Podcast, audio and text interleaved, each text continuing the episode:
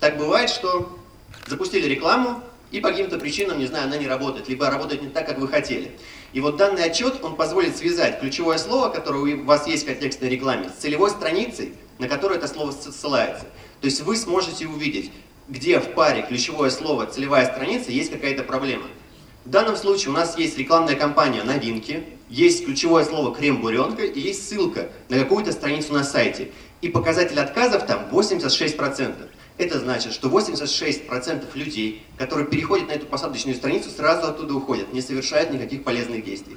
Соответственно, здесь есть проблема, потому что в среднем по сайту он не больше там, 55% показателя отказов, а поэтому слово 86. Вот прям тут же в этом отчете можно нажать на ссылку, зайти на эту страницу и посмотреть, как, какие с ней есть проблемы. Очевидно, что неправильно выбрали целевые страницы.